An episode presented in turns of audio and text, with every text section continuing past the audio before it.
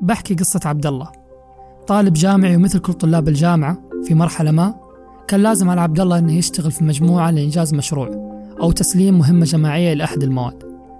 بس عبد الله ما كان متحمس للشغل الجماعي وكان متخوف منه كمان.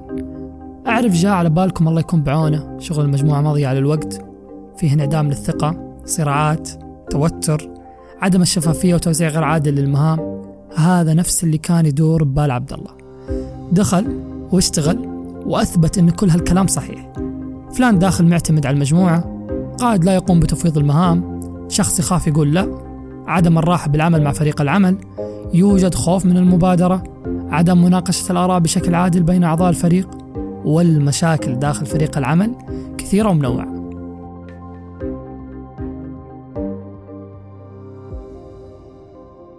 قصة عبد الله تنطبق على معظمنا واجهنا هذه المشاكل وأكثر علاقتنا مع العمل الجماعي في مختلف سنين الجامعة قد تكون متوترة والكثير منا لا يفضلونها على العمل الفردي. العمل الجماعي داخل الجامعة قد يكون صعب. التعامل مع أشخاص جدد موضوع جديد مدة محددة للتسليم ووقت غير كافي للانسجام والتخطيط. والأهم من هذا كله عدم مشاركة نفس الهدف وهو أساس العمل كفريق. الأبحاث في هذا الموضوع مطولة وكثيرة. أكبر الشركات تحاول معرفة ما سر الفريق الناجح ومكوناته. لا تعتقد أنها مشكلة بسيطة ومقتصرة داخل أسوار الجامعة.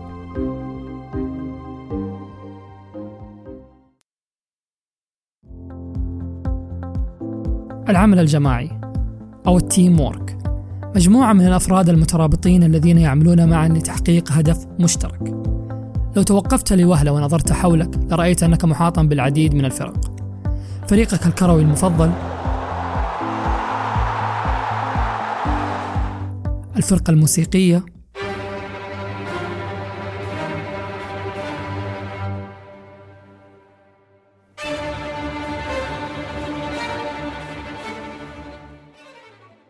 وأيضا أسرتك.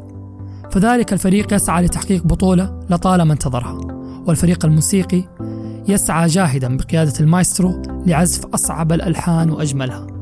اهتمامك مثلا بنظافة غرفتك يعد جزءا من الاهتمام بنظافة المنزل؟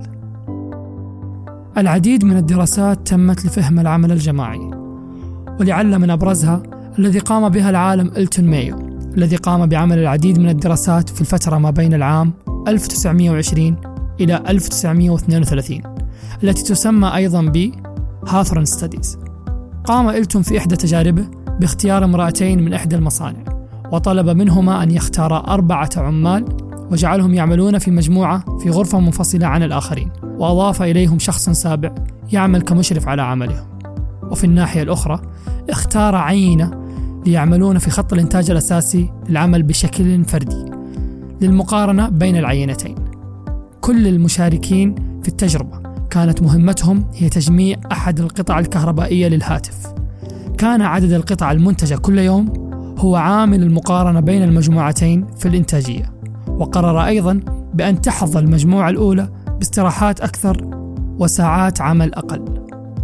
لاحظ إلتون زيادة في الإنتاجية لدى المجموعة الأولى بينما ظلت كما هي في المجموعة الثانية. استنتج إلتون بأن هذه الزيادة كانت بسبب أن المجموعة كانوا جزءا من فريق وأن ذلك أدى إلى خلق مشاعر الانتماء والترابط والوحدة فيما بينهم. فلا أحد يريد أن يخذل الفريق. الكثير من الشركات والمنظمات تبنت الفكرة عندما رأت النتائج الإيجابية لتجربة إلتون. الاهتمام المتزايد لتطوير جودة العمل وتحقيق أعلى قدر من الإنتاجية جعل الكثير من الشركات تتبنى فكرة العمل ضمن فريق لما له من نتائج إيجابية. فبحسب Work Employee Relation Survey أن 72% من الشركات تعتمد على العمل الجماعي. فشركة الأغذية العالمية General Mills صرحت بأن المصانع التي تعتمد على الفرق إنتاجيتها أعلى بنسبة 40% من ذات البنية الإدارية التقليدية وأيضا شركة التوصيل العالمية فيديكس بأن توزيع الموظفين في فرق ساهم في تقليل الأخطار الخدمية مثل ضياع طرد أو خطأ في الفاتورة بنسبة 13%.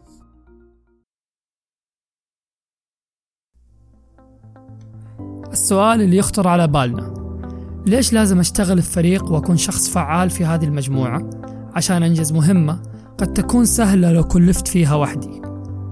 وليش غالبا مشاريع التخرج في الجامعات لكل التخصصات تعتمد على تكوين فريق والعمل ضمن فريق لإتمام المشروع خلال فترة زمنية محددة؟ كل شخص خلال الفترة الجامعية استطاع أن يعيش تجربة العمل الجماعي. وهل فعلا العمل الجماعي مهارة مهمة وعلى الجميع اكتسابها؟ تقول سوزان ماكدانيال الدكتورة وعالمة علم النفس بالمركز الطبي بجامعة روتشستر. لدينا جميعا نقاط عمياء في سلوكياتنا ونقاط قوتنا التي قد لا نعي بها ويمكن لمشاركة عضو واحد فقط من فريق منحنا القدرة على رؤيتها.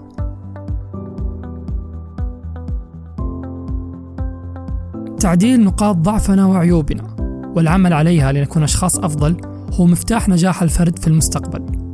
الأشخاص الذين يتمتعون بمهارة العمل الجماعي أعلى من غيرهم هم أشخاص يجدون مهارات الاتصال الفعال والذكاء الاجتماعي أفضل من غيرهم مثل التعبير عن مشاعرهم والقدرة على فهم وإيصال الفكرة بشكل دقيق لمن حولهم.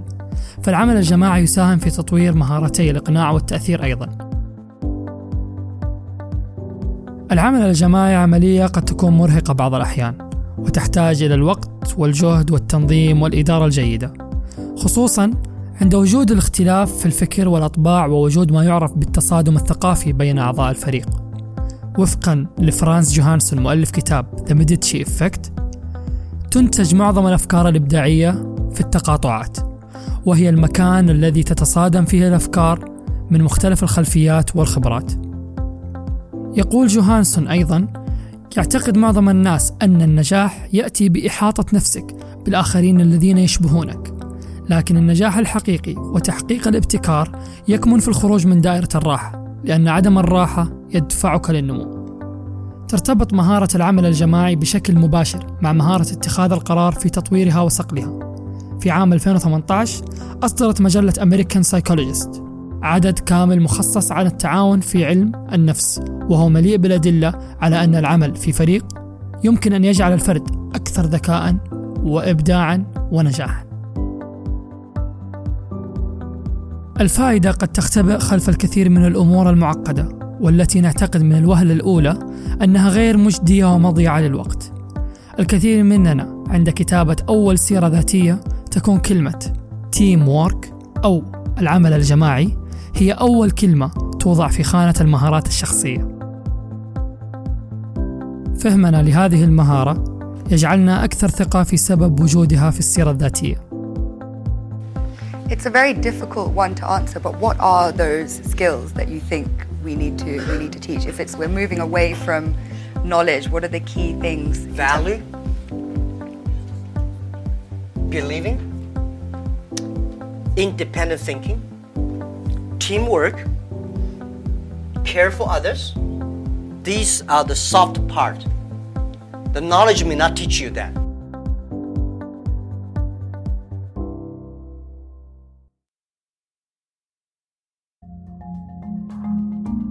قائمة المشكلات التي تحدث غالبا في العمل الجماعي قائمة طويلة جدا. قد يكون السبب الأساسي في اعتقاد الشخص نفسه أن العمل الجماعي غير مجدي، وقد يكون بسبب ذاك الشخص الذي عين نفسه قائدا للمجموعة من غير أي مقدمات، وبدأ في إصدار الأوامر والأحكام وكأنه قائدا عسكريا، وكل من حوله جنود يتبعونه. أم هي انعدام الثقة بين الأعضاء والهدف الغير واضح. هل توزيع المهام كان غير عادلا؟ أم كان سهلا لو أن كل شخص منا اختار اصدقائه ليعمل معهم؟ يبدو هذا أسهل جدا من الخوض في معارك ونقاشات مع أشخاص بالكاد نعرفهم. وهناك الشخص الذي يعمل بصمت مع فريقه. لا يعرف كلمة لا أستطيع بالقيام بذلك أو مهامي أكثر من اللازم هو طوق النجاة الوحيد للفريق فالكل متشبث به وهو يجرهم بسخط صامت. ولا يريد البوح بكلمة لا. كي لا يغرق هو ومن معه. وعلى الجانب الآخر يوجد الشخص الاتكالي الذي يجبر غيره على الوقوف والعمل لبرودة دمه وأعصابه التي تشعل نيران أعضاء فريقه فهو محظوظ بنخبة من الأعضاء المتفوقين في عملهم.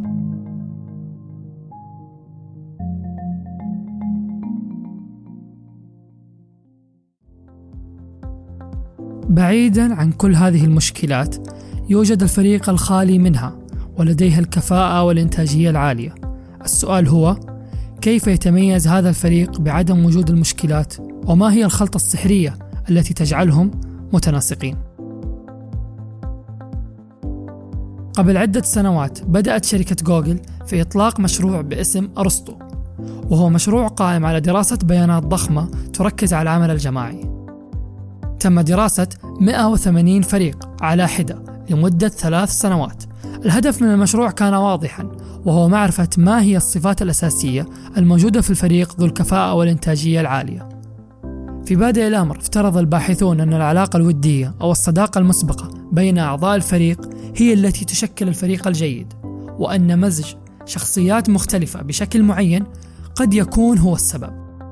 وفقا للبيانات لم يجد الباحثون أي صلة أو معنى لهذه الفرضيات ولا هناك أي دليل على أن مزيج معين من الصفات الشخصية للأعضاء هي السبب في جعل الفريق والعمل الجماعي بكفاءة عالية. خلال الدراسة لاحظ الباحثون أن هناك صفتين فقط يتشاركونها الفرق الفعالة. أولاً أن جميع أعضاء الفريق يشاركون آراءهم واقتراحاتهم بنفس المقدار، وأسموها الباحثين ب المساواة في توزيع وتبادل الأدوار للتحدث. في بعض الفرق كل عضو كان له الفرصة في التحدث خلال كل مهمة يمر بها الفريق. في الجانب الآخر كانت هناك فرق تعتمد على القيادة حسب المهمة، فكانوا يتبادلون قيادة فريقهم بناء على المهام، فكل عضو كان له الفرصة في القيادة والتحدث وإعطاء الآراء لأعضاء فريقه. في نهاية الأمر، كلا الطريقتين أدت إلى أن جميع الأعضاء تحدثوا بنفس المقدار تقريباً. وهذا يعني أن طالما كان أعضاء الفريق لديهم الفرص للتحدث كان الفريق أكثر فعالية بعكس لو كان هناك عضو واحد فقط أو مجموعة محددة من الأعضاء هم الذين يتحدثون أكثر من غيرهم الصفة الثانية تتلخص في أن جميع أعضاء الفريق كانوا يتمتعون بمعدل عالي من الحساسية الاجتماعية وهي القدرة والمهارة على قراءة مشاعر الآخرين وفهم التفاعلات من خلال التعابير ونبرة الصوت وغيرها من الإشارات الغير لفظية. ليس من بالغ الأهمية من هم أعضاء الفريق. المهم هو كيف كان التعامل فيما بينهم.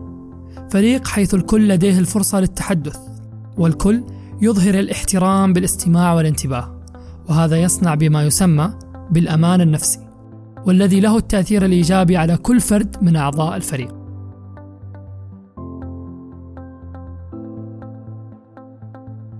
فريق الإعداد لهذه الحلقة بدر الطياري عبد الرحمن الحربي عبد الله الحربي. تابعوا حساب بودكاست الجامعة على Apple Podcasts وال SoundCloud واليوتيوب وتويتر. تقييمك لنا على أي من المنصات يدعمنا أكيد. شكرا لكم ونلقاكم في الحلقة القادمة.